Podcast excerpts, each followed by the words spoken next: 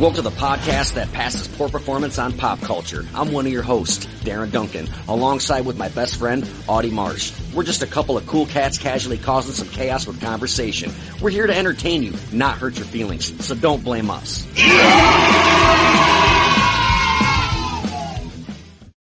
Garbage dump, oh garbage dump. you ever heard Charles Manson's music?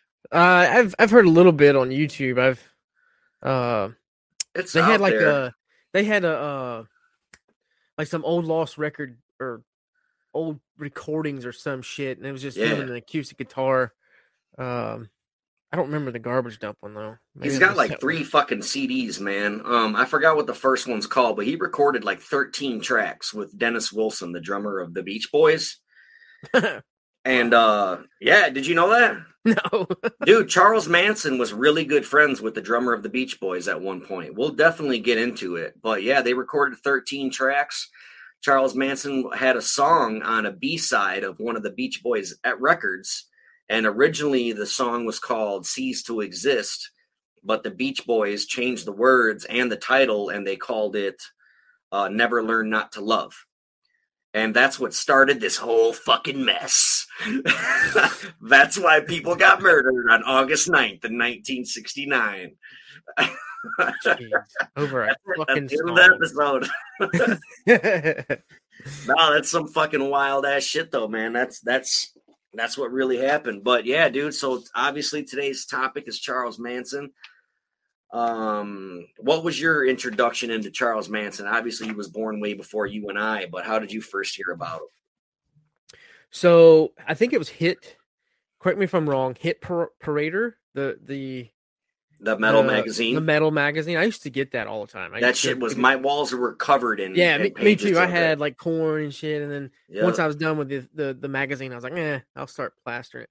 Yep. Uh, if I'm not mistaken, it was Hit Parader. It was a section of T-shirts. Oh yeah, Manson loves you. Yeah, Remember, remember, kids, Manson loves Manson you. Manson loves you, and I was like, yeah, and that was about the time uh Marilyn Manson was coming up when I discovered, you know, it was about that uh same same about, and I was like, well, that don't look like Marilyn Manson on the T-shirt, you know, uh, and and then we didn't have again, we didn't have Google or none of that. Uh, Right. So it was it was more or less. I started asking around. I think I asked my dad or somebody. I was like, "Who who's Charles Manson?" And you know, my parents, oh, oh, uh, crazy son of a bitch. You know, he killed a bunch Right. of people. Blah blah blah blah. You know, and I was like, oh, okay. So no wonder that shirt's in the uh, hit parader. So that's that was my introduction in the Manson was the shirts. It was merch. It was merch is what uh came about, and then obviously as I I got older and uh Marilyn Manson, and then you know I started studying that. I was like, oh, okay, so it's it's Charles Manson and Marilyn Monroe, you know. So Right. that was my introduction. Really, it was more or less just merchandise and and just word of mouth because I couldn't Google or YouTube any of that shit. It was just like if I come across him, you know, I'll learn something about it. But more or less, my parents was like, yeah, he was an evil person. He's in fucking jail, prison right now. And I was like, oh shit. Well, Yeah, my want one of these introduction, right?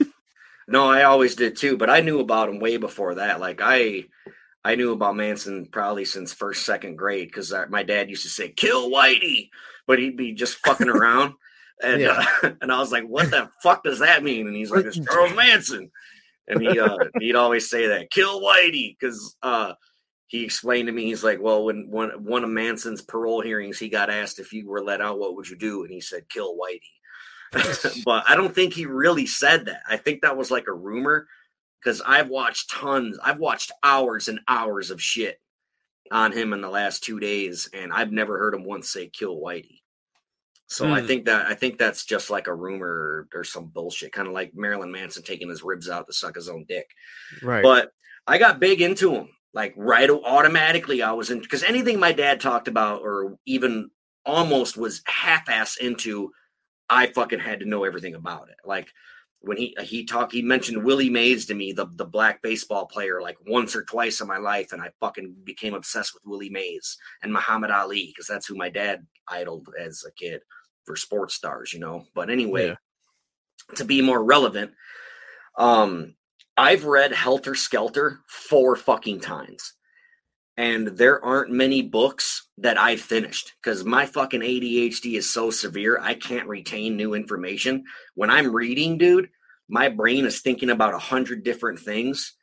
Yeah. And I, I don't know what I'm reading. I'll read, I'll flip pages, but I'm like, fuck, what did I just read? So, but yeah, so that mean that says a lot for the fact that I've read Helter Skelter four times because it's like this fucking goddamn thick. Um, I have every fucking printing ever of Helter Skelter. Um, they've printed it multiple times, and I got the first ever edition hardcover. I got the second printing of the fucking paperback cover. I got when they fucking redid it in 2008. I got all of them. fucking, I just, I love Charles Manson, but goddamn, right. he is a hard fucking man to listen to in interviews, dude. Oh, absolutely. It, I, that's that's that's why I'm so intrigued by him. I, I hate to cut you off, but I feel like no. he is the he was the first troll ever. My opinion. I'm trying to think of somebody before him. I, I, mean, you know. No, yeah, I, like, because his interviews, he never gave a serious fucking answer. No, and he would like speak gibberish and shit, and like, and I think he, he would talk in like prison slang a lot because that's all he fucking knew. You know what I mean? Yeah. Uh, you know, but yeah, he would do a lot of prison slang and and just I think he was just trying to be annoying and confusing and mysterious. And he didn't want out because who dude, people probably would have killed him if he got out. He there I don't think there ever was a real Manson family. Like it, I don't think it was a real fucking cult. And like he he referred to his family. He's like, yeah, we were a family, but we weren't the family. Like our band was called Family Jams. You know what I mean? Like that's what he was saying. So I don't I don't fucking know, dude. But um anyway, to get into like the meat of it all, like just facts and shit. Uh, he was born November 12th, the day before my birthday. That's pretty sweet. But he was born November 12th, 1934, in Cincinnati, Ohio. His mother was a 15 year old prostitute. Did you know that? Mm. She was 15 years yeah. old. Her name was Kathleen Maddox. His his dad was a colonel, Colonel Walker Henderson Scott Sr. But I don't think he ever met his dad ever. And uh, his mom straight up didn't want him. He's like, my mom lied to me about everything. He's like, she only taught me one thing, and that's not to fucking trust anybody. Everybody's a fucking liar. And like his whole thing is like, I don't lie. He's just like when he was in prison, he's like, prison is a different world. He's like, the guards don't lie to you, you don't lie to the guards. You know what I mean? Yeah. But uh anyway, yeah, so yeah, his mom didn't want him. He went to fucking jail. His first time going to jail, he was nine years old. And he, I think he robbed like a fucking liquor store, or a, a little grocery store, convenience store, or something like that. But uh, yeah, he went, dude. He uh, he spent over half of his life in prison. I'm gonna be all over the place with this shit, so try to fucking no, reel good. me in. Um, try to fucking reel me in here, but he uh he was nine or 10 by the first time he got arrested. It was all petty bullshit. I mean, he was stealing cars and shit, but like, what's fucked up about him, the reason why he did such long stints in jail is because every crime he committed was fucking federal. Like his dumbass would steal a car, no big deal, right? But he drove it across straight lines. Now it's a federal offense. Now you're going to do seven years, you know? And, uh, dude, he's been to Joliet, the prison by me. He, he was in there for two days He's been in he's been in the Cook County jail, the Chicago jail. The motherfucker's been in jail everywhere, dude. uh, he's got a son supposedly named uh, Matthew Roberts, and he's like from Eau Claire, Wisconsin, like three and a half hours away. And his fucking band played in Rockford at the same bar my first band used to play at. That's um, pretty cool. Yeah, dude. They were called One Man Son. Mm. And yeah, it's fucking sweet. I see what he did there. Yeah, right, right. um, but yeah, he was arrested like 33 times, I think, and he escaped about 10 times as a juvenile, dude. As a juvenile, he escaped like 10 fucking times. And uh they put him in there's different sides to this story. I've heard he was raped and beaten, and then in like an interview he did in 1989, he said that he was he was never raped. But I think I think he might be saying that because it's embarrassing to admit something like that, and he wants to be a badass, even though he's only fucking five foot two. and Geraldo Rivera could have beat him up if he wanted to. That's why Geraldo Rivera wasn't scared of him. Uh, I mean, don't get me wrong. I bet he's a wild man, but he's fucking five foot two, you know. but I think he didn't want to admit to any of that. But when he went to boys' home, it was real rough, and I think that's how he learned how to be, you know, the prison system. And he's been in it over yeah. half of his fucking life. And uh, when he finally got out in 1968, he was 33 years old, dude. He's all he's all yeah. He went in jail at nine, got out at 33. He didn't want to be let out. He, he like he didn't know what to do. He's like, don't let me out of here. I want to stay in prison. And they fucking kicked him out, and he went to fucking Haight Ashbury, um, at the fucking peak of the hippie scene. And there in Haight Ashbury, you know, all you had to do was have long hair and fucking talk talk the slang, and you fucking fit right in. But that's when he met uh, Mary Brunner. That she was like the first member of his fucking quote unquote family or whatever. And I think they had like an apartment together. And uh, she got her, he got her pregnant. She, there, that's like his legit baby, I believe, is Charles Manson Jr. He died in 1993. He's got another kid, Valentine Michael Manson, who's 54. No, that's that's that's uh, Mary Brunner's son. Yeah, so his first kid was Valentine Michael Manson. He's 54 years old right now. Um but yeah, that's when he that's when he started his little fucking clique or whatever. He met like Squeaky Fromme. You know who Squeaky is, right? Yeah. He met her and he met Mary Brunner and Susan Atkins and all of them. And he just started this fucking clique because all these every single one of these girls came from a broken ass home. Like they were all from divorced parents they were all like seeking love. They just that's what they all say anyway. They're like, I just want to be loved. And then Manson would fucking pay attention to them. And he would like it's probably an easy thing to guess, but he'd go up to these girls on the street corner and be like, So your dad kicked you out? And he'd be right. And that's why everyone thinks that, like, oh, he has powers and he's a guru. It's like he just knows how to read people because he grew up in a fucking prison. You got to know how to read people, mm-hmm. you know? But yeah, and then I think uh I forgot which one of the girls it was, but one of the girls took him out to Spahn Ranch. I think it might have been Susan Atkins. Um, she was the one who got them all out to Spahn Ranch, the old movie ranch that George Spahn owned. And the way they basically got to stay there and shit was do chores, take care of the horses. They would do tour guides for people on the horseback. But the main thing was probably Squeaky sucking off old man George every day, you know? he uh, Manson had Squeaky fucking take care of George Spahn, giving him hand jobs and all that shit. But Squeaky said she loved them. Squeaky's like one of the only people in the Manson family to like stay true, like and stay loyal to Charles Manson the whole fucking time. Like even in 1989, Charles Manson called her his old lady in an interview and she tried to like an, assassinate a president and shit just to go to fucking prison just because Manson was in prison. Yeah, like she's fucking. She's like the only one that's like. I think she's recently done interviews and like she's still in love with Charlie Manson, dude. Hey, uh, I I think it was book my mom got me. It was a Jim Morrison book. Um, in the book it states that him he ran into Charles Manson, uh, on the music scene there in California. Uh, in the book it it vaguely touches bases with you know Morrison meets Manson. So I thought that was kind of cool too, uh, with the whole music shit. And I don't know how true it is, but it's definitely in the book. Uh, yeah, I wouldn't. I wouldn't doubt that one bit if they ran yeah. into each other. If if they were at, around there at the same both time in, in the both in California. Yeah. yeah. the same like San Francisco. Cool. Yeah, I, I bet they did fucking run into each other for sure.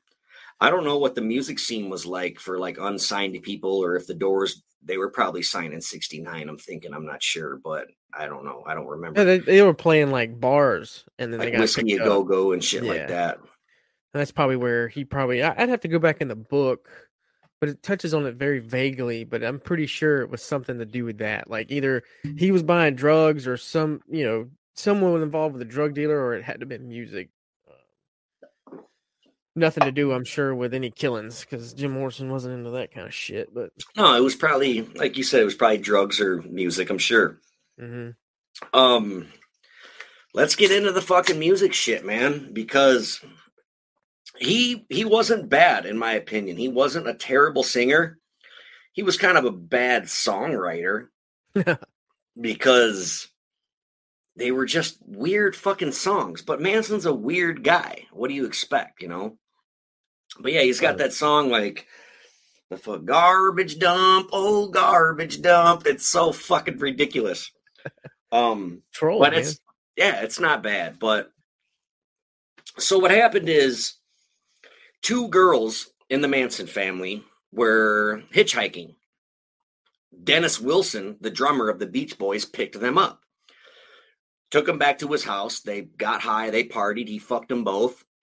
And then I think the next day, Dennis Wilson wakes up and is like, All right, I got to go to the recording studio. I got to record. You guys stay here, make yourself at home, whatever. He comes back and his house is full of fucking people. And it's all the Manson family. And they stayed there for like a month, dude. He couldn't get rid of them. But the way Manson was, is he paid his way with pussy. He was basically a pimp. He would pimp out his Manson girls. And uh Tex Watson, I'm pretty sure, was like the drug guy. But anyway, yeah, they wrecked his fucking house. They destroyed his house. He had to buy a fucking new one. Dennis Wilson moved out. But anyway, Terry Melcher was a record producer, and he is the son of Doris Day. And Terry Melcher is like a big time fucking record producer. And I don't think Dennis Wilson made any promises, but the way Manson probably took it as a guarantee or a promise or, you know, word is bond or whatever. And uh they met. Dennis Wilson made Terry Melcher and Charles Manson meet each other. And Terry Melcher didn't like him, didn't like his music, didn't like anything about him, creeped him out. He's like, fuck that. I don't want anything to do with this guy. I'm not signing him. I'm not recording him anything. But Manson had it in his head that he was going to be a fucking rock star, you know? And um, when he did that song, the song's called Cease to Exist. They changed it, called it Cease or Never Learn Not to Love, is what the song's called. Terrible title, by the way. They put it on a B side of one of their albums. Didn't make much noise. No one really gave a fuck about it. But they said that they were going to give Charles Manson $5,000 for this song. Well, remember earlier in the episode when I said in prison, you don't fucking lie, you know? Yeah. And that's what fucking set Manson off, dude. Now, okay, so Terry Melcher owned the house that Sharon Tate and Jay Sebring and Wojtek Frykowski and Anna, Abigail Folger were staying in. It was Roman Polanski's house. He's the fucking director of Rosemary's Baby. But so anyway, just keep that in mind that Terry Melcher owned this house. But Yeah. so like either way, regardless, Charles Manson wanted revenge on Terry Melcher. All right. But what so before that though, there was a motorcycle gang called Straight Satans. And Tex Watson, um, Tex Watson was a drug dealer, but something went down. I believe it was between the Straight Satans and this Black Panther guy named Crowe. And Tex Watson got like a couple of kilo, a bunch of fuck. Let's say he got like 25 kilos of meth. Well, his whole thing was he was going to keep two kilos and sell it to Crowe for this fucking like even more than what he got for it. So then he'd get free drugs and some money. But he ended up burning them both. And he's like, fuck you and fuck you. He, he ditched both on them and he fucking stole the money and the goddamn drugs. And Tex Watson, they call him Tex because he's from Texas, but his name is Charles Watson. So Crowe, a known Black Panther, calls up Spahn Ranch and is like, I want to fucking talk to Charles. And they're like, okay. So they get Charlie Manson because he's like the main fucking guy, right? These they were all assuming he wanted to talk to Charles Manson. So Manson gets on the phone and the guy's like, motherfucker, I'm gonna come there, I'm gonna burn that ranch down, I'm gonna kill every single one of you pieces of shit. I want my fucking drugs or my money, whatever. Charles Manson's like, all right, bitch, bet.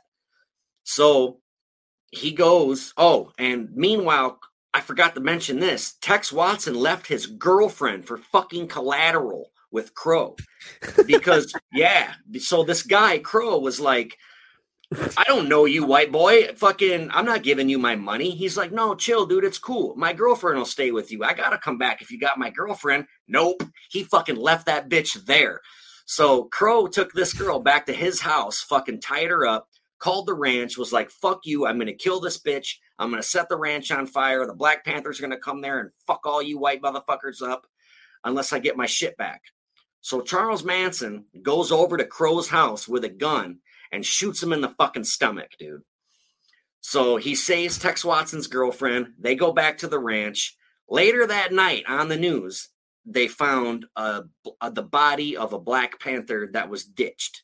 Now this shit probably happened all the fucking time in the in the late '60s. You know, Black yeah. Panthers popping up dead.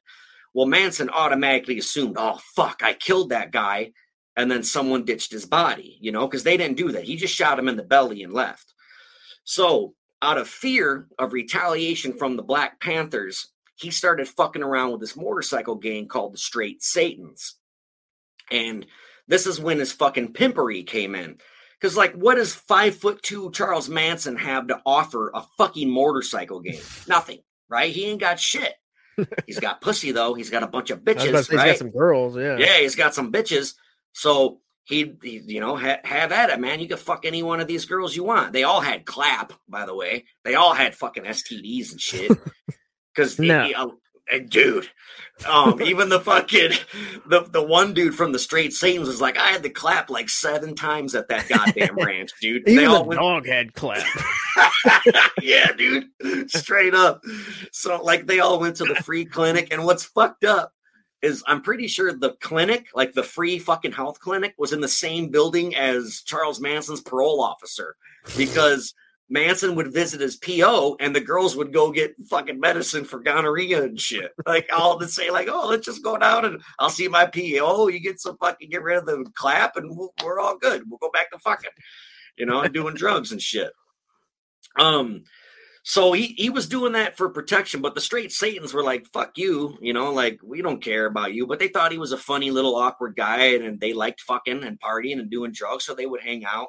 But Manson was like trying to recruit them as like full blown protection. And they're like the straight Satans work for the straight Satans. They're not gonna worry about this little Charles Manson guy. It's probably perception but, though. Yeah, yeah, right. That's enough. So right. So that's that's what he was terrified of. But obviously the Black Panthers never came. Spoiler alert, the Black Panthers never came to Spahn Ranch. But what did happen is Tex Watson ended up I think I'm I think I earlier I said that he was taking drugs from straight satans and that that's not true. That was a dealer. The straight satans came after he shot the Black Panther. So I got to retract that statement or whatever. He Tex Watson burned Crowe and a drug dealer, not the straight Satan. So let's get that straight. Um, but anyway, so Tex Watson sells some meth to the straight Satans, like a thousand dollars worth. And the next day, they're like, this shit's bunk. I don't want it. Give me my fucking money back. And they're like, fuck you. Like, that's not how this shit works. Like, I know the drugs are good, but they're the goddamn straight Satans. What are you going to say to these guys? You know, they were just trying to get their shit for free. They thought that they can buy the drugs, do them, party, and then the next day, through intimidation, get their fucking money back. Yeah. Well, they weren't having that. The little tiny fucking Manson crew wasn't having that. But what they they they they ended up deciding like fuck that we're gonna we got to give these guys their money or they're gonna fucking kill us and beat all of our asses so they went to this dude named Gary Hinman. This is the first murder in the whole fucking Manson family fiasco. He was a music teacher. Charles Manson sent Bobby Beausoleil, uh, Mary Brunner, his baby mama, and uh, Susan Atkins. Sent those three to this dude's house, Gary Hinman, and I'm pretty sure he was a drug dealer. And I think that's who they got the shit from originally or something or this guy owed Manson a thousand bucks, something. Somehow Gary Hinman got involved. Well, they go to his house, and Gary Hinman's like, I don't got no fucking money. Fuck you. You know, I'm not giving you shit. Yeah. And uh, so they call Charles Manson. He's like, Well, you know what to do. So um, Manson ended up showing up and cutting the guy's fucking ear off with a goddamn sword. And he like sliced his face up, cut his fucking ear off. Bobby Beausoleil stabbed the shit out of him uh, while the girl smothered him with a pillow. then Charles Manson said, "Oh, oh, they did get Bobby Beausoleil did get Gary Hinman to sign his two cars over. He had like two shitty cars in the driveway." And uh, Bobby Beausoleil is like, well, we can get a thousand bucks for these fucking cars, so let's just do that. So Bobby Beausoleil gave him the cars and all that, but they knew they couldn't just walk away because Gary Hinman would fucking tell on him, you know. So that we got to fucking kill him, you know. Um, but then it was Manson's bright idea to blame it on the Black Panthers. So they took his blood, they wrote political piggy on it, and then they made a panther uh, their like their symbol or whatever, they drew it in blood on the wall to make the police think that it was the fucking Black Panthers. So they took the fucking cars. It's like the middle of the night. They go straight to the straight Satans, pay off their debt. All's forgiven. Cool, whatever. It's all done. But then, like two fucking days later, Bobby Beausoleil gets pulled over in Gary Hinman's car. And they're like, you know, this you're driving a dead man's car. So they fucking arrested his ass and he got busted for Bobby or for Gary Hinman's murder.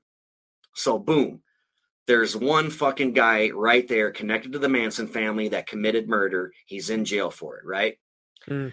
Now they want to get Bobby out. How the fuck we going to get Bobby out? That's when they started the other murders. This is my opinion. I think that Helter Skelter was all bullshit. That was a thing that the prosecuting attorney, Vincent Bugliosi, fabricated to connect Manson to the murders. Because he could have got the three girls and Tex Watson on murder because they all admitted to it. They had no fucking problem admitting to it. But you can't put Manson at the scene. Manson was fucking 45 minutes away. You know what I mean? So, yeah. I know I say you know what I mean a lot, and I bitch at my no, wife for doing it.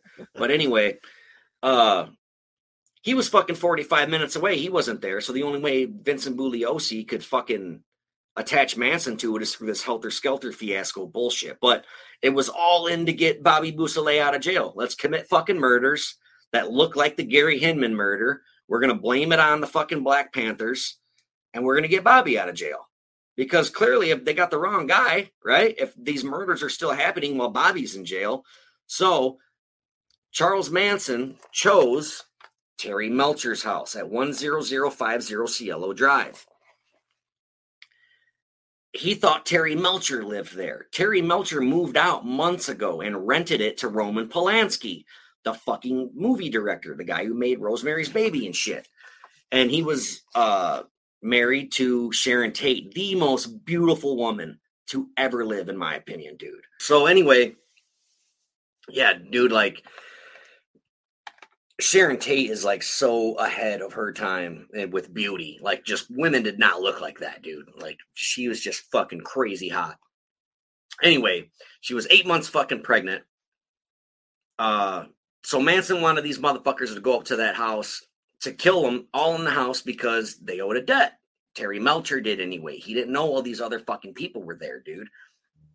But the other people that were in the house, it was Sharon Tate, eight months pregnant, Jay Sebring, who was a uh, he was like a hairstylist for the movie stars. And uh, Abigail Folger was there. Folger's Coffee. She was like the Harris to the Folger Coffee Company. And her boyfriend, Wojtek Frykowski. He was obviously some kind of fucking Polish immigrant dude or whatever. Anyway, this house was so frequented and they, they partied and shit so often that when these fucking three people went into the house, oh, Linda Kasabian was with them too. So when they all went into the house, um, one of them walked past Abigail Folger's bedroom, and she was like in her pajamas, sitting, lay, sitting on her bed reading a book. She just fucking waved at her, dude. Like Susan Atkins walks down the hallway, peeks in the bedroom window. The chicks sitting, they just they wave at each other, dude. But anyway, Susan Atkins claims that Manson told them, "Go with Tex, do what he tells you to do." leave something witchy. That's what they said. And later on, like in the 80s, Susan Atkins said that they were also told to kill every person on that street. They were supposed to break into every house, but I don't know how true that is. I don't believe a lot of Susan Atkins. I think she's kind of a fucking loop. She's fucking batshit crazy, dude. But anyway, um, we'll get into the girls a little later. So what they did, they hopped the gate, they cut the phone lines. While this is going on, there was like the groundskeeper. He was a young dude. He lived in like a side house, like a carriage house or whatever. Mhm. Took care of the flowers and shit like that. Some dude he knew named Steven Parent came over there to see if he wanted to buy a radio. I think Steven Parent was like 18 or some shit. He shows up to Homeboys. Nah, I don't want to buy the radio. All right, cool, man. Gets in his car, fucking starts heading down the driveway. Meanwhile, Tex Watson and these fucking three girls walk up on him. Tex just blow shoots him four times in the chest and kills him. Doesn't say a fucking word. Then they come up to the house. They cut the fucking screen, climb in. Wojtek Frykowski's laying on the couch. Tex Watson kind of nudges him and he wakes up and what the fuck are you? Who were you doing here? Or who are you? What are you doing here? And Tex Watson says, I'm the devil and I'm here to do the devil's business. They start rounding all these fucking people up. They get them into the living room. They tie a rope around Jay Sebring's neck or Sharon Tate's neck, one of them first. Throw the rope over the fucking balcony thing. Tie it to the other person's neck. They were going to plan on like hanging them at the same time, but the rope was way too fucking long. So they just fucking tied them up. Instant fucking chaos just fucking happens. Wojtek's a big dude. He's fighting back. He uh he gets the shit stabbed out of him. He starts heading out to the lawn. They fucking catch him, stab the fuck out of him. Abigail Folger did the same thing, ran out the house. They caught her, stabbed her to death. I think it was Patricia Krenwinkel or Leslie Van Houten. It was one of those that were stabbing her. And she said that she remember her saying, I'm already dead while she was stabbing her. She had a white gown on. If you ever see the crime scene photos, they're pretty fucked up, dude. I was looking at them last night and uh her fucking gown looks pink. You can tell it was white, but it looks pink. That's Like the whole thing is pink and like the bottom looked like it was a pink dress with white trim. That's how much some- fucking blood. It's like some uh some Rob Zombie songs, some lyrics. It absolutely was. Remember White Zombie? I'm already Yeah, yeah. I'm already Yeah. dead. Yeah. That Yeah. was it. That was that was her fucking that was her real thing with the Diane Sawyer interview. So lot, of, Um, lot of the House of Thousand Corpses is like geared around that. Yeah, when um when baby Mhm. Sheri Moon when she's standing there like when someone needs to be killed, you kill them, and that's the way. There was some girl in the Manson family that said that. She was like holding a big fucking knife and she had like red hair. But yeah, she said that. Manson takes a lot of his shit. Or I mean Rob Zombie takes a lot of his stuff from Marilyn Manson. I think he's like on the fan side like Charles I am. Manson. Right, of Charles Yeah. Manson. Did I say Marilyn? Yeah. Oh well, fuck that guy. Um, Charles Manson's way fucking cooler. I'm a big fan. I love Charles Manson. I don't give a fuck. It sucks that people died. That's fucked up. But I'm a big fan of the whole. I'm interested in the whole thing. It's a fucking crazy ass thing that happened. Yeah, you're it's a intrigued, Part of fucking history, in my opinion. right? Um, getting off track. What the fuck was I talking about before that? Oh, but yeah, Rob Zombie borrows a lot of his shit. In fact, there's a really good documentary called Charles Manson: The Final Words, and Rob Zombie fucking narrates it, and it's pretty sweet. It's only like five bucks on Prime. Totally worth the five bucks. Oh, so that's what you told me today. Yeah, it's Yeah. really good. It's really fucking good because most of it is Charles Manson talking. Most of it's in his own words. And then the other is like Rob Zombie narrating it. It's really fucking gnarly. Oh, wow. Um, and it's right uh, towards like the end of Charles Manson's life. So everything's in there. It wasn't made in fucking 1993. You know what I mean? It's updated as fuck. So anyway, uh, Sharon Tate, eight months pregnant. She's like, I just want to have my baby. Let me live. Let me have this baby, and then you can fucking kill me. And Susan Atkins is like, I have zero mercy for you or your fucking baby. So they fucking kill these people.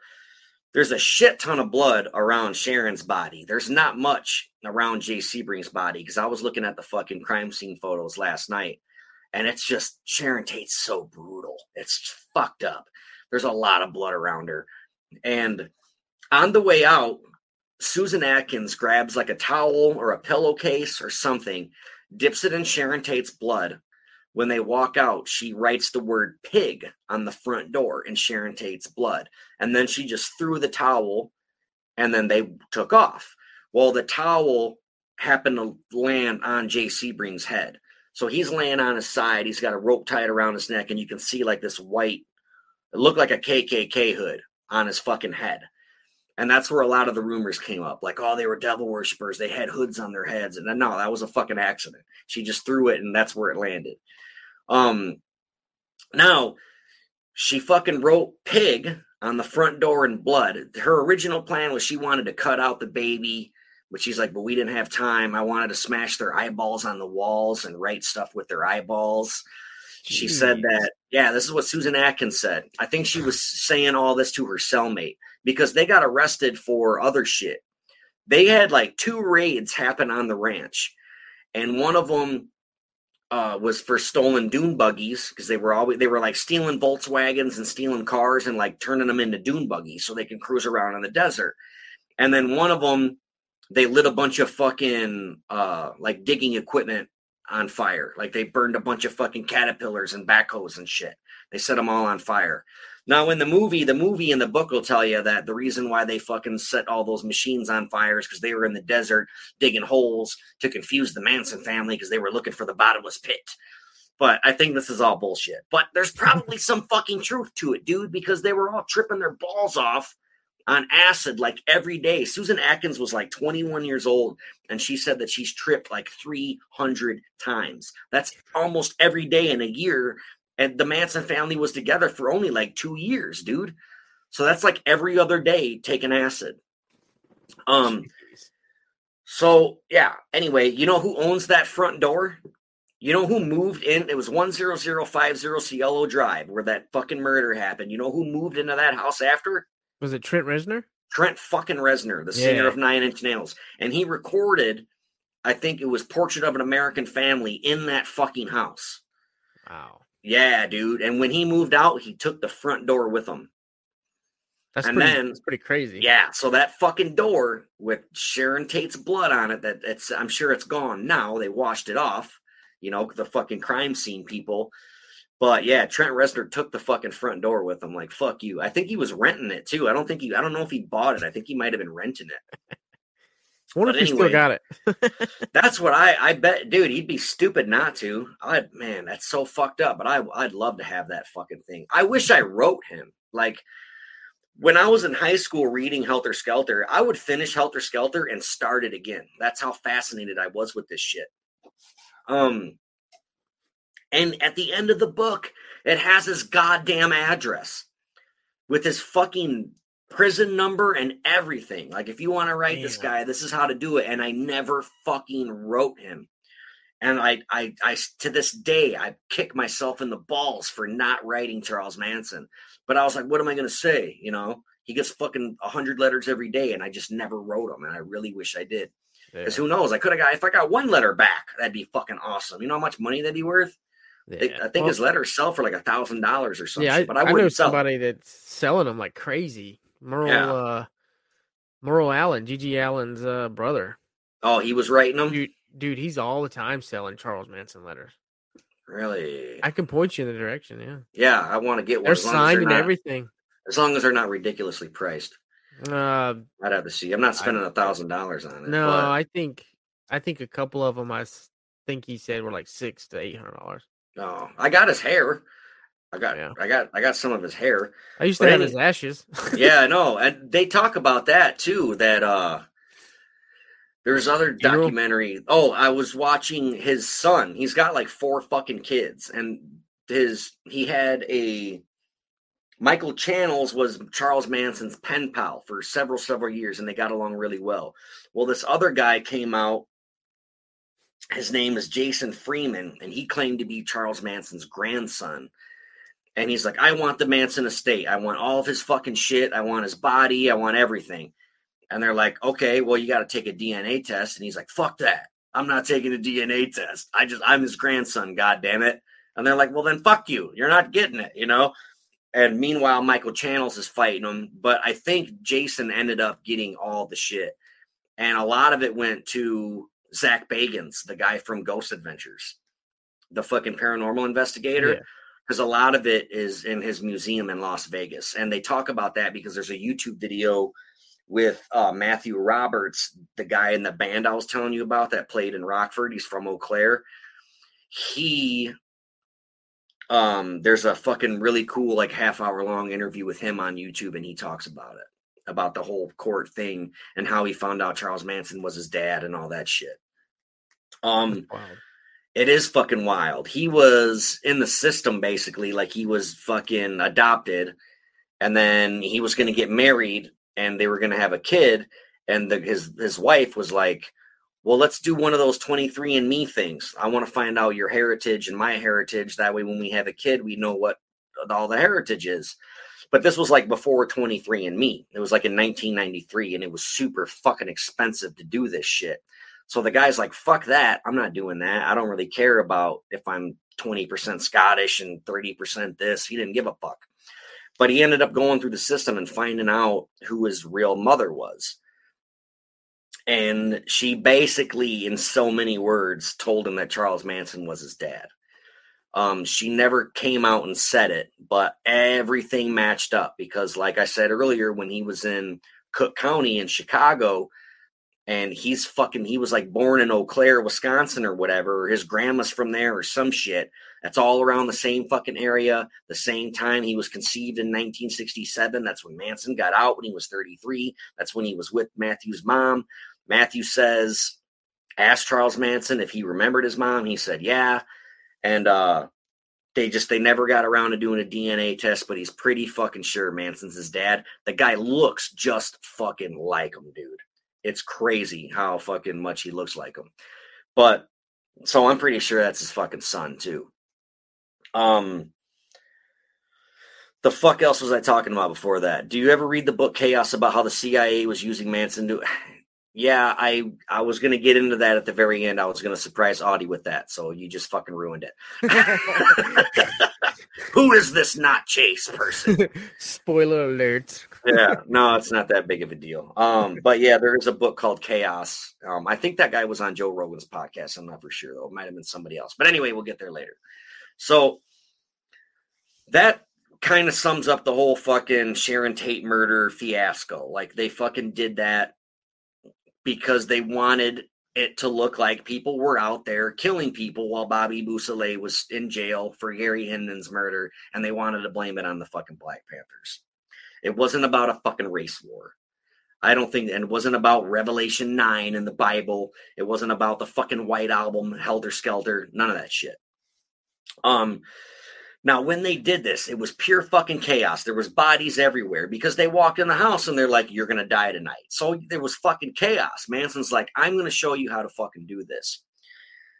This, that's one side of it. Why he took them into this neighborhood to teach them how to kill, basically. But I don't really think that's what happened. But there was a dude. I wish I remember what fucking documentary this was there was a dude that like Manson and them partied with at his house, and there was this guy named Zero, and he fucking played Russian roulette with a full gun and killed himself. But I think he was fucking murdered. I think they killed him in this dude's house, and then they told the cops this guy fucking shot himself, and I bet they set it up. And in 1968 or whatever, that probably wasn't very fucking hard to do. Oh, a fucking Right. druggie shot himself. Fucking call the newspapers. You know, this shit happens all the fucking time. They didn't give a fuck. Um, but there's this documentary where they interview that dude and like he catches himself up. Like it's I'll find out what documentary it is, but it's fucking great. You gotta check it out. Anyway, I think um so the Manson family at one point stayed at this house and partied there and everything. Leno and Rosemary LaBianca lived next door to this dude. And they called the cops on the Manson family when they were fucking partying next door. Here's your revenge. So that's why Manson has them go into this house to fucking kill them. None of this shit was random. Everybody fucking says this was all random. It wasn't fucking random, I think. I think Manson fucking held a grudge and he wanted, he's like, all right, well, fuck it. We're to kill people. That way we can get Bobby out. Let's kill these guys. They're fucking assholes. Remember them? They called the cops on us. But in Helter Skelter in the book, it did say that Manson snuck up to one house, peeked in the windows and he saw pictures of children on the wall and he's like, no, not that house. We're not going to do this house. But he did say to them, someday there might be children and you will have to kill them, but I won't do that to you tonight. So anyway, Manson goes into Leno and Rosemary LaBianca's house, ties them up, steals their shit, says, I'm not going to hurt you, sneaks out. Then Tex and the girls come in and fucking slaughtered them. They, uh, Manson said that they all had to get their hands dirty. So they took turns stabbing them. They fucking, there was a, like a fork protruding from Leno's stomach. They carved the word war into his stomach. There was a steak knife sticking out of his fucking throat. Um, they wrote "Rise" on the wall, which I think was a Beatles song, I think, but it was also like a Black Panther thing. And um, they wrote "Helter Skelter" and blood on the refrigerator, but they fucking spelled it wrong. They wrote "Heelter Skelter." It was H E A L T. These fucking idiots wrote "Heelter Skelter." They fucking ate watermelon. They spit the seeds in the fucking sink. They left the rinds in the sink took a fucking shower, and hitchhiked back to the fucking ranch. That's how comfortable these people were murdering, dude. So with Rosemary, they fucking took the lamp that was next to the bed and tied the cord around her neck and choked her with it. And they stabbed her. She was already dead. And Tex is like, everyone's got to get their hands dirty, and hands one of the girls the knife. I think it was uh, it was either Leslie Van Houten or Patricia Krenwinkel, and she stabbed her in her ass like 16 times. And uh yeah like lower back ass area. And if you look at the it's crazy. If you look at the crime scene photos like you can see a shit like it shows her naked ass and there's like a bunch of little fucking knife wounds in it. It's crazy. That's wild man. It's fucked up. Um what then manson had this fucking plan. He stole uh her purse like her little wallet that goes inside her purse that had her credit cards and all that shit in it they drove to this black hood, this predominantly African American neighborhood. And but here's what's fucked up only 1% of that community was black people. So Manson didn't know his shit. Manson thought they were going to go to the fucking ghetto, go to a gas station. He told Linda Kasabian to put that girl's wallet in the bathroom and he's like some someone some black person is going to find this wallet use the credit cards boom, get busted for Rosemary and Leno LaBianca's murder, you know? But Linda Kasabian went into the girl's bathroom and dropped it in the fucking tank of the toilet instead of hiding it because she apparently she didn't want to be a part of this. She was there on both fucking nights, but she says she had nothing to do with any of the murders. And and the movie shows that when they walk up, she's like crying and Tex was like, go wait in the car because he knew she would be a fucking problem. So apparently Linda Kasabian did nothing, but I don't necessarily fucking believe that. She did get immunity in the fucking trial for her testimony. The defense said, we can't charge you with shit as long as you fucking testify. But you have to testify to this, this, this, this, and this. You have to fucking say Helter Skelter was the plan. So she'll fucking say anything to not go to prison for the rest of her life. Right. I would. I fucking would. I don't care. I'd lie on the stand. Oh, I guess I'm the first person to ever lie under oath. You know, what the fuck? Everybody fucking lies under oath, man. But yeah, I think she told and like, dude, Vincent Bugliosi fucking lied. Like so many fucking people in the courtroom fucking lied during this shit, but none of this fucking came out till later. Like nobody knew about these lies until like the fucking 90s, and no one gave a fuck anymore. It might even been later. I think they found out all this shit after the fact Manson's already dead. I think they found out about the lies. I don't know how true this is, but I heard that if you lie under oath during a murder trial, they can charge you with murder. Like, I don't think the charge is murder, but you'll do the same sentence as a murderer. Like, you could go to the gas chamber if you lie on the stand during a murder case. I don't know how true that is, but I wow. heard that. Yeah, I heard that up. I heard someone say that before, and it was in another podcast. So I don't know how fucking true that is. But anyway, Linda Kasabian bitched out, put the fucking wallet in the toilet, the bowl, the tank part. And months, months later, when they all got busted and shit, she fucking told that story. They went to that gas station, lifted the lid off the tank. There it fucking was, sitting right there in the fucking tank, man. Nobody ever found it. Damn. Fucking nuts, right? So had someone have found it, you know? That's what I'm saying. If someone would have found it, it, changed everything. Yeah, and I get what he's saying. Like, oh, we'll put it in the fucking in the in the ghetto, in the fucking hood, and someone's gonna grab it and use it. But he was he picked the wrong hood. It wasn't a ghetto. It was a decent area. You know what I mean? It was it was fucked up. And, and I don't mean and I don't mean like oh, there wasn't any black people there. It was a good neighborhood. That's not what I'm fucking saying. I'm just no, saying he saying. he thought it was a shitty black ghetto neighborhood and that a black person would find it and fucking use these credit cards. But after the fact, like we find out later that like one percent of the fucking residents of that neighborhood were black people, so it wasn't even the right neighborhood that he was talking about. But color of skin doesn't matter, neither here nor there. Whatever. I'm just saying this was in fucking Manson's eyes.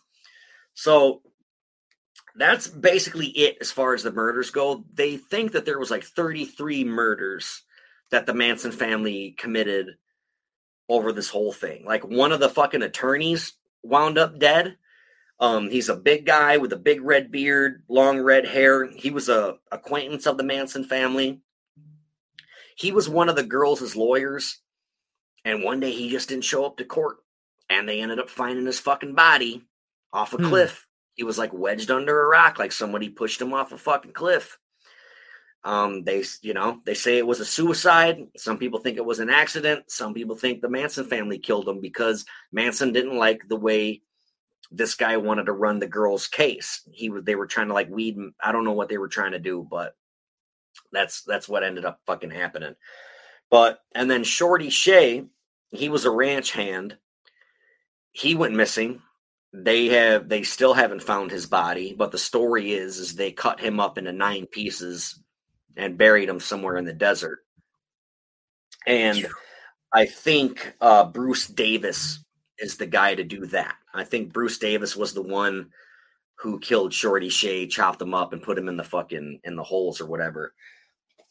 But anyway, so when they all got all right, so how they got caught, I told you about how they were all arrested. There was two different raids on the ranch, but they was for arson and one was for grand theft auto they got let go because the fucking paperwork had the wrong date on it. Like they busted them on the on the fucking 13th. Well, the fucking warrant said the 16th or whatever. So they had to let them go. They couldn't fucking they the whole Manson family after fucking committing these murders walked the fuck out of the fucking jail. Um the way they got busted was while Susan Atkins was in fucking jail for that bullshit she blabbed to her fucking cellmate. And she's like, the cops around here are so fucking stupid. You know about that fucking murder in Benedict Canyon with all the movie stars? Uh, she's like, you know who did it, right? You're looking at her. And she fucking spilled the beans on everything to her fucking cellmate. This bitch wouldn't shut the fuck up. She sang like a bird. She's kind of like me. So fucking that's why I like her so much. No, she's a hottie though. Susan Atkins is fucking hot. Um, she don't look like it on my T-shirt or like in the court or anything, but like when she did an interview in the '80s, man, she's a Betty. But anyway, um, what the fuck was? she's the hottest one, dude. Um, so that girl, her cellmate, ended up saying, "Hey, I, I told on her. Was like this fucking crazy bitch. Get her out of my cell. She fucking told me that they fucking killed all these people." Um, so they all get busted. They start admitting to it and shit. Manson's like, I didn't fucking do shit. I wasn't there. I was at fucking Spahn Ranch banging some chick, you know. They were out there fucking or killing people and shit. But after talking to more people and more people, one of the straight Satans uh narked on him too, because I think he had like some gun violations that he wanted to go away. And he's like, Well, if you get rid of these gun violations, I'll fucking tell you what I know about Charles Manson and everything and they talked about this whole helter skelter bullshit how revelation 9 in the bible talks about like four people that have chest plates of iron. And manson thought the chest plates of iron were guitars. They had hair of women or whatever like oh they had long hair when they made the white album. They breathed fire. Well that was their singing their vocal cords. And uh they, they, they in, in Revelation 9, it talks about the bottomless pit and there's a key holder. Supposedly there was a fifth member of the Beatles that died or some shit. Manson says he was like the fifth member of the Beatles resurrected, but he's also Jesus. And uh, he fucking, he was the key holder to the bottomless pit. And what was going to happen was Helter Skelter was this race war because the song Helter Skelter talks about a slide, right? When I get to the bottom, I go back to the top of the slide, right? Mm-hmm. Well, he was saying that that was a metaphor for the black community, for the black man, because they're on the bottom. Well, they're about to be on top after this. So they're going to kill all these famous white people. The blacks and the whites are going to go at war. The black people are going to win. And after all the white people are dead, meanwhile, Manson family's hiding out in the desert in the bottomless pit. There's no more white people on the planet, only black people.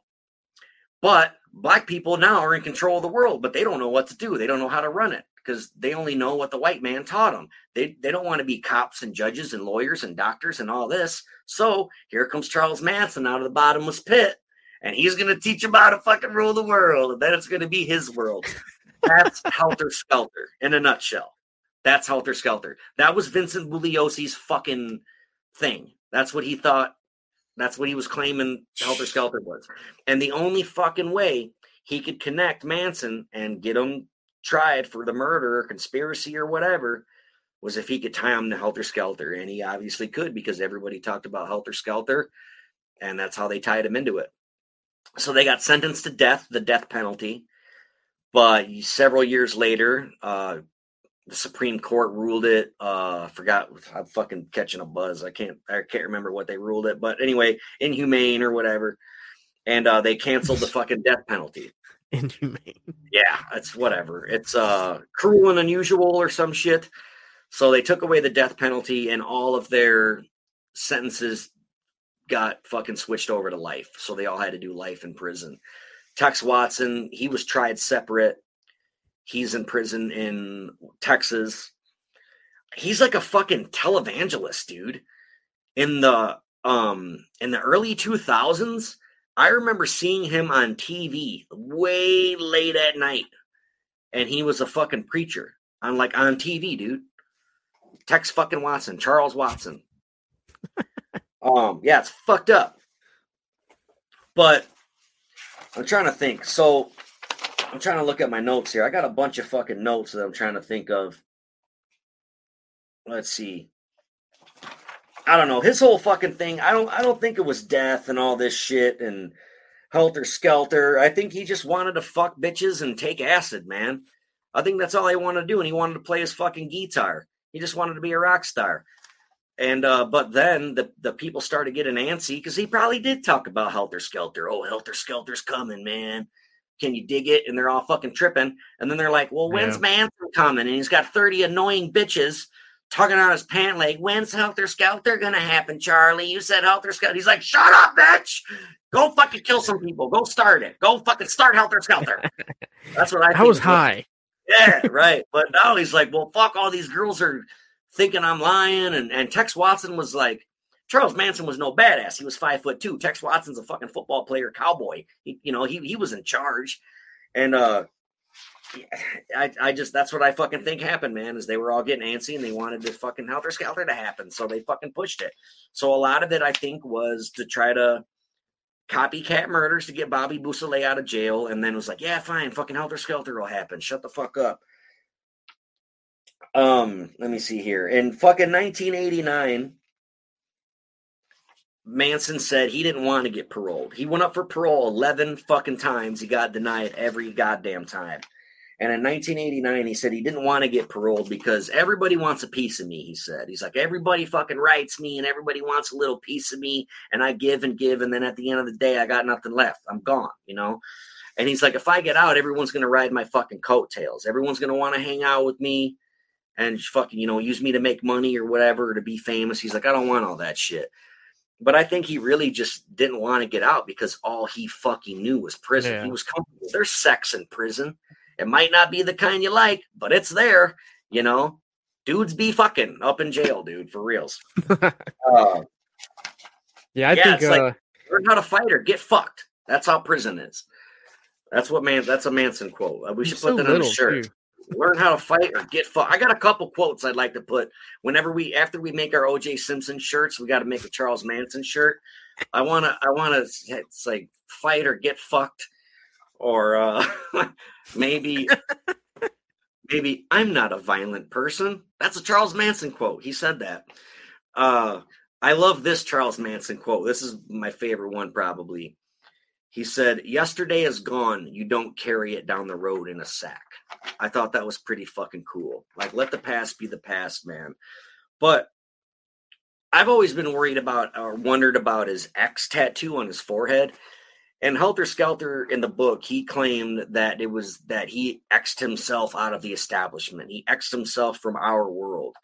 And then the women followed. He shaved his head, and the women followed. And a lot of people say, like my dad, for example, was like, "Oh man, he could fucking, he could brainwash people, and like all these bitches carved X's in their head, and they didn't even talk. Like how they know how to do that?" And I'm like, I'm pretty sure they were fucking sending kites and shit. They were talking. I'm pretty sure. Tripping. But that's just how it. That's how crazy it was. Everybody was just so fucking big into it, and you didn't have the internet then, so you could just say whatever you want. And the game of telephone, everything fucking changes from person to person. That's how you get rumors of removing your ribs to suck your own dick. You know. but his fucking uh, the so it was an X, and then he changed it into a swastika. And I was told by a friend that he probably changed it because the AB, the Aryan Brotherhood, was fucking with him and was like, "You're gonna fucking change that to a fucking swastika, motherfucker, or we're gonna kill you or rape you or whatever." And but they ask him about the like, "Are you a, are you American Nazi, a neo-Nazi? Do you like the Nazi Party?" And he said, "My Nazi Party. It's my Nazi Party. That's me since 1943." That's what he said. He's like, I've been, this is my Nazi party. And it's like, whatever the fuck that means.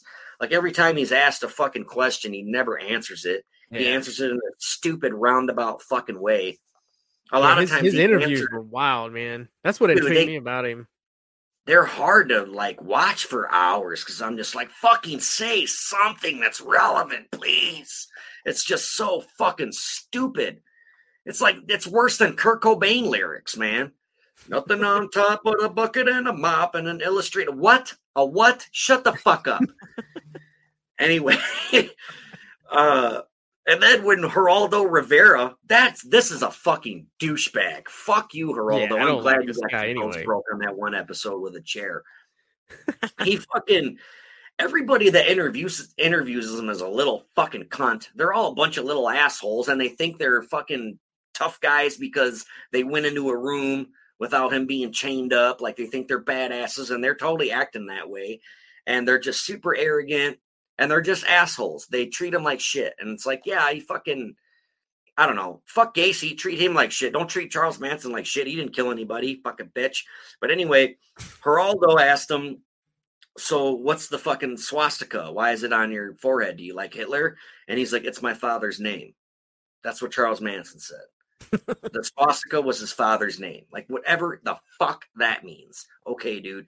And then in the same fucking interview, like 1988, when he was talking about, yeah, it's my Nazi party. That's me. I've been locked up since 1943 he also said that it was about the Uganda plane crash where eight people died. Because she asked him again, like later, like, so what's up with the swastika? And he's like, remember that plane in Uganda that blew up with all them kids? He's like, there's like what? no, I don't. I don't remember that. It was just, it was fucking ridiculous, man. The guy's a fucking nut job. I think that he just talks a bunch of shit to talk shit because he wants to be mysterious. I think that he just he don't want anybody to figure him out. There's probably not much to figure out. The guy's been in prison for fucking ever. Like, what does he know other than shit that he read in books? What's he supposed to fucking say when you ask him a question? He don't know about real life. How's he supposed to fucking answer it, man? Yeah. But he was asked if he did get out of prison, what would he do? And uh, he said if he got out, he'd just play music. He'd plant some trees. He liked working in the dirt. He's like, I used to plant fig trees, and I fucked up because it used to be every other every other one is supposed to be male, female, male, female. He didn't know that. He just planted a bunch of fig trees and fucked them up. And uh, she was like, "Well, how are you going to support yourself?" And he's like, "How does a deer support itself?" You know, he's like fucking wherever I sleep, that's where I'm gonna sleep. He's like, I'll plant fucking fig trees, I'll eat my figs, and I'll trade this guy this for that, and I'll have raisins in my pocket and all this shit. It's like, all right, dude. um, he said some shit about when he was asked if like because he's like, oh, because he's just so weird. He contradicts himself all the time. And I think he literally just says the first thing that comes to his mind. He don't have a real answer. So when asked, like, well, who's the devil? I'm the devil. You're the devil. I'm God. You're God, baby. Everybody's God. That's just how we fucking talk. But then they said some shit about he, he said something about like everybody's the devil. And she's like, So men are the devil? He's like, Yeah. Women are the devil? Yeah. She's like, Do you think women are worse? He's like, Hell yeah, women are worse. He's like, Look at the queen. The queen never fought no war. She sends men to the war, you know, and like he said that women are in charge, though. He said women have the power. He said women send us to work. They have the grocery store. I got the fishing pole. I'm like, okay. It kind of makes sense. Yeah, it makes sense. It's like when Dave Chappelle said that men are hunters, women are the prey, the nice car is the bait. You know, it's like if you got it, if you smell good, you look good, you're intriguing, you got a nice car, good job, gotcha, bitch. You know, that's that's how you that's how you hunt. But that's pretty much all I got on it. Um, oh, this is a really cool statement too that I really thought was awesome by Charles Manson. Um, the lady asked him, "So how do you get people to do?" She's like, "So did were you able to get people to do what you wanted them to do?" And he's like, "Oh hell yeah." She's like, "Well, how do you get people to do what you want to do?" And he's like, "Anybody can do that." And he points to the prison guard. He's like, "That guy with the stick." That stick's making me do whatever it wants to do for the last 43 years. I was like, damn, that's fucked up. He's right though. He's like, you know, but sometimes I got the stick. Sometimes you got the stick, you know? It's fucked up, man. Yeah. In a in a weird way he made sense.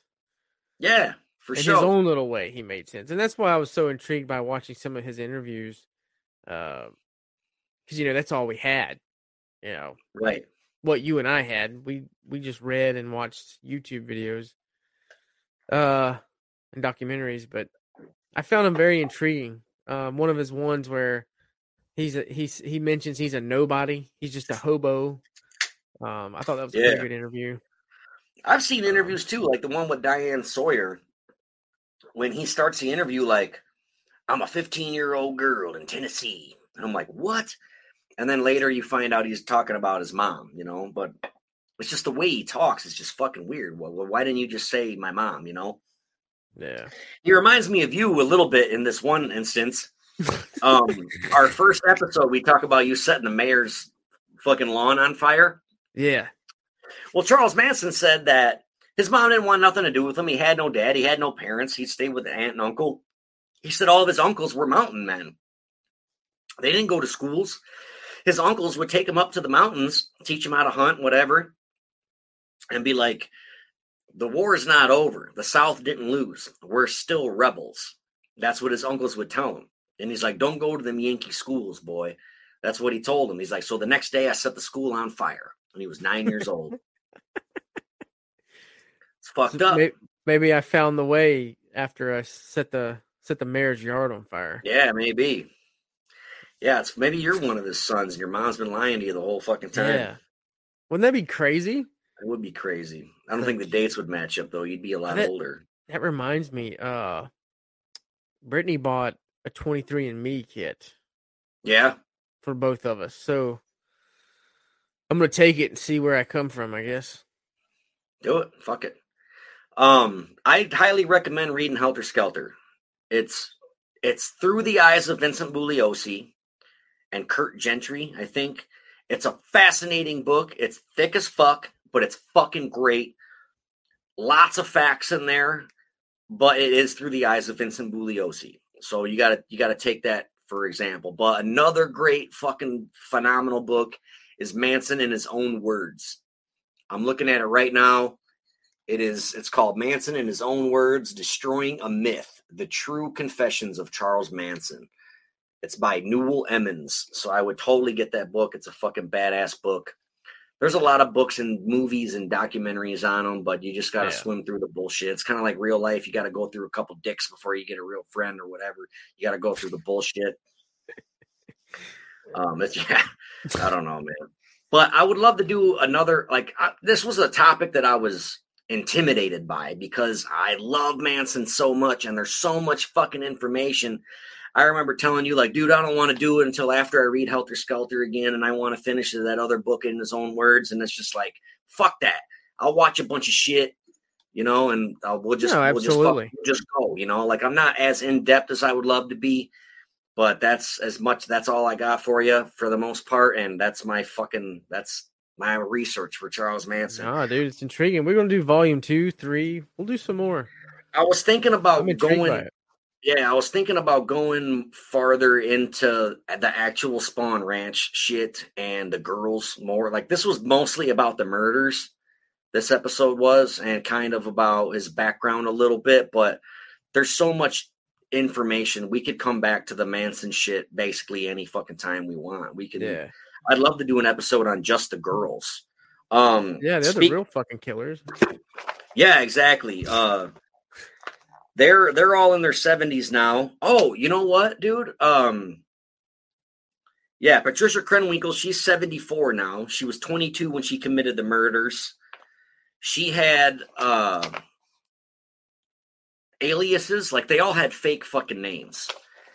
And uh, a bunch she had a bunch of them. Big Patty, Yellow, Marnie Reeves, Mary Ann Scott, and Katie. Those were her aliases. Um, like when they would get arrested, she'd be like, "My name's Mary Ann Scott." That's what they would do. And Leslie Van Houten is 72 now. She was 20 during the murders. Uh, some of her aliases were Luella Alexandria, Leslie Marie Sangston, Linda Sue Owens, and Lulu. Now, my favorite, Susan Atkins, Sexy Sadie. She was uh she was born May 7th, 1948. She died September 24th in 2009.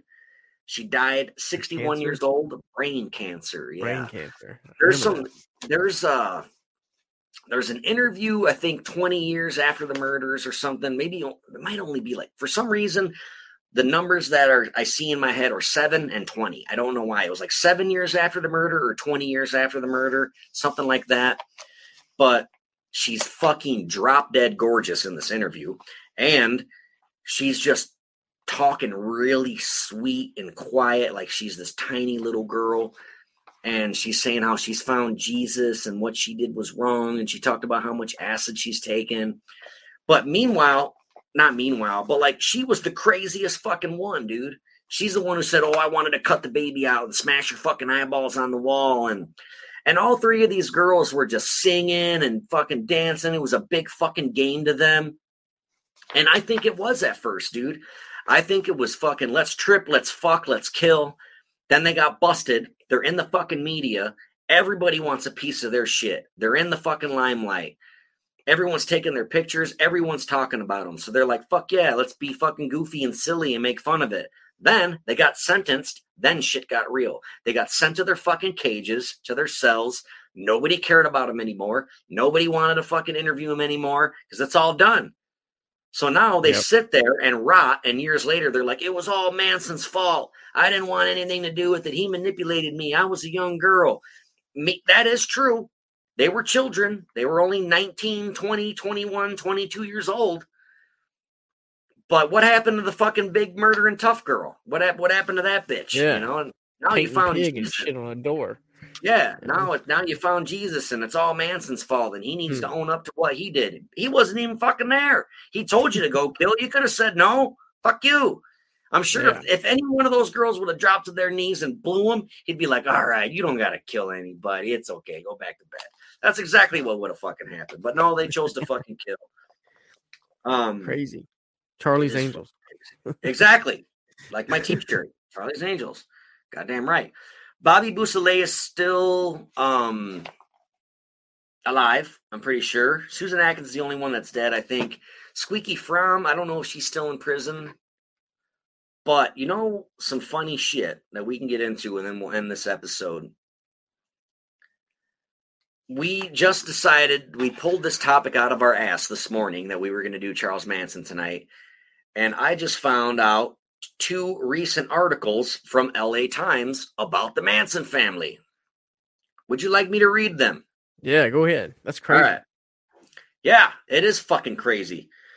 Um, this article is from July 8th. That fucking recent. So this article is about Bruce Davis. He was a member of the Manson family. He was a pretty predominant member. He was a bad motherfucker. He was one of the brutal ones. We think that he's the one who killed Shorty and cut him up into nine pieces.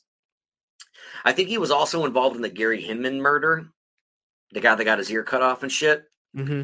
So anyway, our source is L.A. Times, Los Angeles Times newspaper, just so everybody knows. So I'm not fucking uh, plagiarizing or whatever. But a California panel on Friday denied parole for a follower of cult leader Charles Manson, convicted of slayings more than half a century ago. Bruce Davis was previously recommended for parole seven times, but those findings were rejected by three consecutive governors. Parole commissioners told the 79 year old Davis to try again in three years. Better luck next time, fella. Sorry. They said he lacks empathy, Michael Beckman, Davis's attorney, said after the hearing before two parole commissioners. Davis has said he helped kill musician Gary Hinman and stuntman Donald Shorty Shea in 1969. He previously said he cut Shea with a knife and held a gun while Manson cut Hinman's face with a sword. So he was there then. He was uh, holding him at gunpoint while Manson chopped his fucking ear off. I wanted to be Charlie's favorite guy, he said during a 2014 parole hearing. Afterward, other followers wrote political piggy on the wall of Hinman's home in his own blood. Davis was not involved in the more notorious killings of actress Sharon Tate and six others by the Manson cult that same year. The last 14 commissioners of the parole board found Bruce Davis suitable for parole, as did the last nine experts who found him at a low risk for violence. For these two commissioners to think they know better is appalling. Governor Gavin Newsom has consistently rejected parole recommendations for Davis and for other followers of Manson who died in prison in 2017 at the age of 83. Davis's release was previously blocked by governors Arnold Schwarzenegger, fuck him then, and Jerry Brown. No, I'm just kidding. Fuck, fuck Bruce Davis. Fuck him right in the ass. He can stay in prison. I don't care. Anthony DiMaria, a nephew of victim Thomas J. Sebring, so Jay Sebring uh, was the hair designer of the stars that got murdered right next to Sharon Tate. Mm-hmm. Um, so Anthony DiMaria is a nephew of Jay Sebring, and he argued against Davis's parole on behalf of him and his family, the guy with the ear that got chopped off. Bruce Davis remains in prison because his crimes were so severe and profound that they shook our country to its core with permanent repercussions. So apparently that motherfucker's still in jail. Now, Let's go to Patricia Krenwinkel. This was May 26th of this year. Sharon, the headline, this is also from LA Times. Sharon Tate's sister fighting parole for Manson follower Patricia Krenwinkel. The sister of slain actress Sharon Tate is raising concerns after a state parole panel found Patricia Krenwinkel, one of Charles Manson's followers and a participant in the infamous 1969 murder, suitable for parole. Deborah Tate, who was represented the Tate family at every Manson family parole hearing since 1998, told the LA Times the most recent hearing was impacted by technical issues that she worries will lead to an incomplete transcript being sent to Governor Gavin Newsom. So what happened was is she's she's been going to court forever. Every every fucking parole hearing, this lady comes to court. Sharon Tate's little sister, who was like 16 when she got murdered, she's like, "Fuck these assholes! Don't let them out. They killed my sister." That's usually what happens at parole hearings. Um, but now, like with COVID and all that shit, I guess this was all like through us, like what we're doing with this video mm-hmm. chat shit. Well, exactly what happened to us today. Their fucking system went down.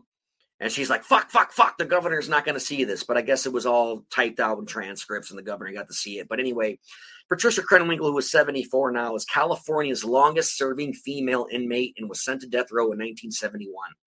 She's the longest serving female inmate, dude, in California. You should write her. You should write her. Oh, she'd probably tell me to fuck off because all these girls now like found God and they hate Charles Manson because it was all his fault and he don't own up to it. They probably don't want to be written unless you write. I mean, I could write her and talk about how fucking Jesus is awesome. Maybe I could do that. You should do it. You should write should her and just that. be like, I hope I all is well. Yeah, Jesus And is then- fucking cool, right? Isn't he like- cool? Remember when he died on the cross? Yeah, remember when you found him? How dare you? Right. Yeah. Fucking A right. So uh, after the state's highest court ruled the death penalty, uh, we've already talked about all this, but yeah. So the tentative decision will be reviewed by the Board of Parole Hearings Legal Division, which can take up to 120 days, according to a statement Thursday by Terry Thornton. But this was written in May, so I highly doubt that she fucking got out, dude. I I I'm pretty fucking sure she didn't get out. There was something else I was going to talk about too, and I fucking forgot. What was I talking about before all this shit? No, you're just wrapping it up, and then you went into the the article. Yeah, well, there was something else I wanted to fucking say. Um, I don't know. Let's see. My fucking ADHD sucks. Uh, yeah, I don't know. I don't remember. Fuck. But yeah, so that's that's basically what's up. Uh, she's like, I, and then Sharon Tate's little sister was like, "I'm an extremely forgiving person by nature, but I am not convinced that these people have been rehabilitated one iota." She's like, "Fuck these bitches! Don't let them out. Yeah. They killed my Let 'em fucking rot. sister." Yeah. Yeah, they're they're all like fucking. Oh, woe was me. Let me out. Uh, Susan Atkins, her last interview was pretty sad, man. Like I felt bad for her, but I also got the hots for her, so I don't. Maybe that's you know maybe I'm biased here, but she uh she was dying, dude. She only had like a uh, they said a few weeks left to live, and her last interview, like she was crying, and she was like, she basically just saying like, I want to fucking get out of here, man. Like just fucking let me out of here before and like Yeah. nope. I think I seen Fucking- something like that. She was like, "I'm gonna die anyway." Yeah, you're fucking dying in prison, bitch. That's how. Because could you imagine what would have happened if they let any of these people out? Everybody would fucking freak out. Like this is the biggest fucking. This is the crime of the century, dude. Fuck OJ. Like this is the this is it. This is the crime of the fucking last hundred years. Um, I remember what I was gonna say now. The whole CIA thing. There's a fucking conspiracy theory.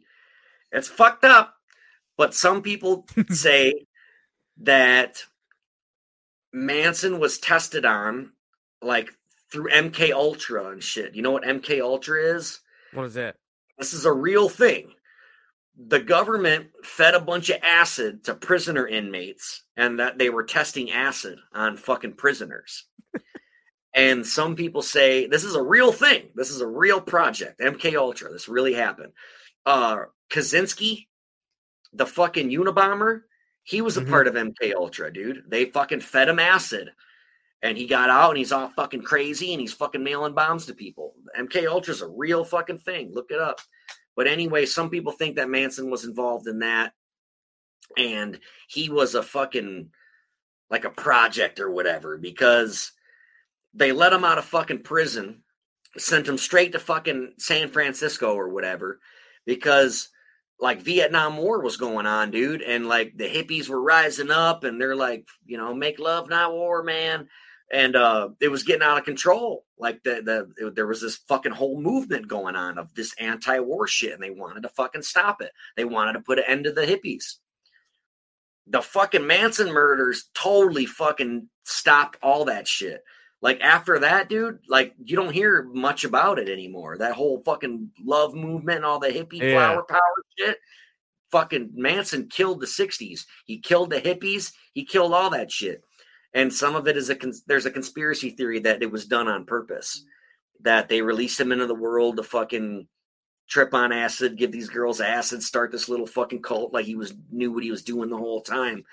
It's like Whitey Bulger, the fucking the Irish fucking mob boss or whatever. He's a bad motherfucker. Whitey Bulger, Boston, fucking Irish white boy, fucking gangster. He was an informant for the fucking CIA the whole goddamn time. But he was like the leader of the fucking Irish mafia, my Irish mob, whatever. And he was a fucking goddamn CIA fucking tattletale, you know? That's wild, man. Fucked up. But yes, some people think Manson was. Manson in was the the CIA. was a part of the CIA. Yeah, but I think that's all bullshit. Yeah, I don't believe that. I think he was just a fucking poor little. He was given a shit fucking deal from the day he was born. He was born to a 15 year old prostitute who didn't want nothing to fucking do with him. His daddy didn't want anything to do with him. He got bounced around from uncle to uncle. They all taught him, all they taught him was crime. He fucking goes to jail at nine years old, learns the system, learns that there's sex in the system and you can get anything you want and learn the system. They let him out when he was 33. Two years later, he went right fucking back in the motherfucker, you know? Like That's all he knew. Lane Wanos. He, he's institutionalized, like my nephew. My fucking nephew went to jail at 12 years old. Fucking barely been out ever since, man. He's been in and he's he's spent more time in jail than he spent outside because he was 12 years old and he stole guns from my dad and he fuck ever since then he's been fucking in jail. He's in prison right now for 19 years for drug induced homicide because he fucking sold heroin to somebody and they took it and they died. So drug induced homicide, 19 years, motherfucker. That's what happens. But uh, he's he, my nephew was the same way. When he got out of prison, he's like, I can't get a job because everyone's like, dude, you got to get your shit together now. Fuck yeah, you're out of the joint. Fuck yeah, get a job, man. And he'd rather sell drugs because it was easier. He'd rather steal from people because it was easier. And he'd bitch and whine and cry. Woe was me. It's not my fault. I'm a felon. I can't get a job. I got him a job. He fucking stole from that job and got fired. My homeboy fucking hired him to seal coat and he stole blank checks from my buddy. Went right back to fucking got fired. Went started selling heroin. Somebody died, right back to prison. That's all Damn. he knows is prison. And when he gets out, all he knows is how to survive by breaking the law. So, and you break the law, you get caught, you go to prison. So yeah, yeah, that's like crazy. My, my mom will probably never be able to hug him again her grandson. She ain't never gonna get to hug her grandson again because she's fucking 70 and he's gonna be in there for 20 fucking years. My mom might live to be in her 90s. She's a healthy lady, but I'm just saying. No, I get it. But yeah, I don't know, man. That, that really pisses me off about that thing that happened where my computer shut down. So if you can, definitely get that fucking out for the no, audio. I will, dude. Yeah. And then upload it to Spotify. It'll be uploaded on Spotify. I'll I'll tweak it tomorrow. We'll all get right, it done. All right. And then um yeah, that's that's all I got for this episode, man. I like it. I I didn't know half that shit, man. Good. Cool. That's what I like to do. I, I like, to that. I like to mm-hmm. educate mm-hmm. as well as entertain. You know, I I basically just watched some of his interviews and a couple of Googles here and there. Yeah. I still want one of those shirts though. It says, "Remember, kids, Charlie loves you."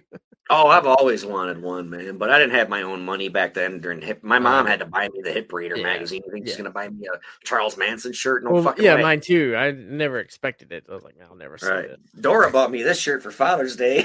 nice. it's got Patricia Krenwinkel, Leslie Van Houten, and Susan Atkins on it and the silhouette of Charlie's Angels, the movie, in the background, and it says Charlie's Angels on it for all the listeners that uh that aren't that's watching awesome. this live. I love this fucking shirt. I had to wear it today. But yeah, so that's it. Thank you to all of our patrons. Uh, ben Newman could not participate tonight because he is closing the bar that he owns. And um, just, do we got any patrons still? Are these people still giving us money? I'll have to check, man. You have to check. Well, I have to check because the system, I fucking hate it. I wish it was easier. Well, people should I'm give looking us their in, money. I, anyway. Look, look, I'm looking into something a little better than that fucking Patreon shit. All right, All right cool. Cool. Uh, ben just got here and we're ending the episode. Fuck. But it'll be on YouTube. Um, yeah, so that's pretty much all I got, man. So thank you all for your patron. Yeah. Shout out to Ben Newman. Do, do some volume, volume two. Do Charlie's Angels. Yeah, we'll be back on Charlie's Angels and all that jive. All right, I'm gonna get out of here, I guess, man. All right, man. I'll holler at you. All right, brother. Later. See you, man. Thanks for tuning in to our little passion project podcast. Remember, we go live every single Friday night, same damn time, same damn channel. So if you miss it, don't blame us.